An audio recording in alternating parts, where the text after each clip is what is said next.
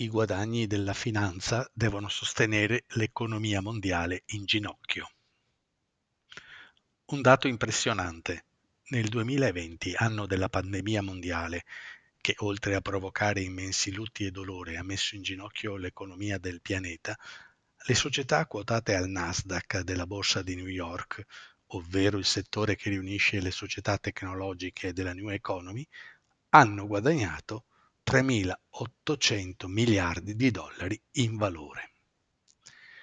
Tanto per capirsi, si tratta di circa il doppio del valore del PIL italiano nel 2020. È una cifra enorme che ha sostanzialmente arricchito i patrimoni in primis delle big tech come Apple, Microsoft, Amazon, Google, Facebook, eccetera. Il valore complessivo a fine del 2020 del Nasdaq, la capitalizzazione appunto, era di 12.500 miliardi di dollari e la sola Apple ne valeva circa 2.000.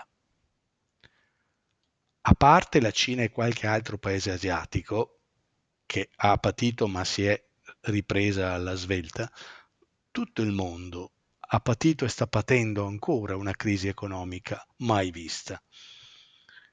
Per i paesi europei, che sono tra i più fortunati, i livelli di ricchezza pre-Covid si raggiungeranno tra minimo 2-3 anni e nel frattempo quella persa non si recupera.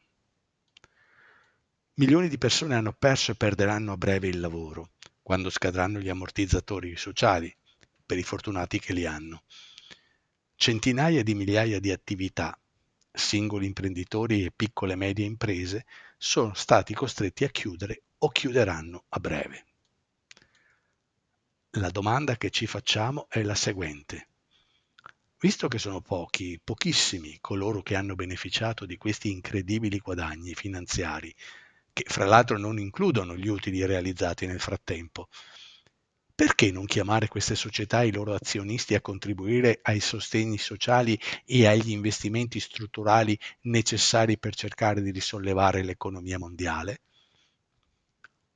Le possibilità di contribuire sono molteplici, per esempio versando un contributo monetario, ma anche fornendo servizi gratuiti o a prezzo di costo ad aziende, stati e istituzioni.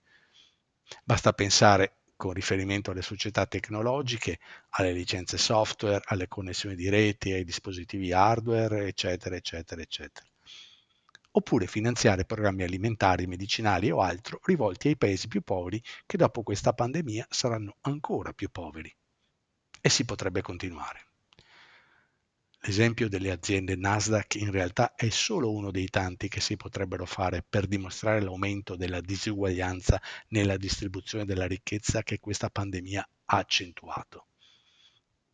E ovviamente anche nella distribuzione del reddito, che si sta sempre più spostando verso le rendite finanziarie a scapito dei salari e dei redditi d'impresa. Si potrebbe dire con una figura retorica che la finanza si sta mangiando l'economia reale imprenditori soggetti economici privati trovano sempre più conveniente investire in borsa o in attività finanziarie in genere e sempre meno nell'economia reale e quindi non investono in attrezzature, macchinari, immobili, connessioni, brevetti, eccetera. In questo frangente è già in atto un processo che sta riportando d'attualità gli investimenti pubblici in infrastrutture fisiche e tecnologiche, ma questi non possono bastare e quindi serve un contributo da parte dei grandi detentori di ricchezza, come ad esempio le aziende del Nasdaq.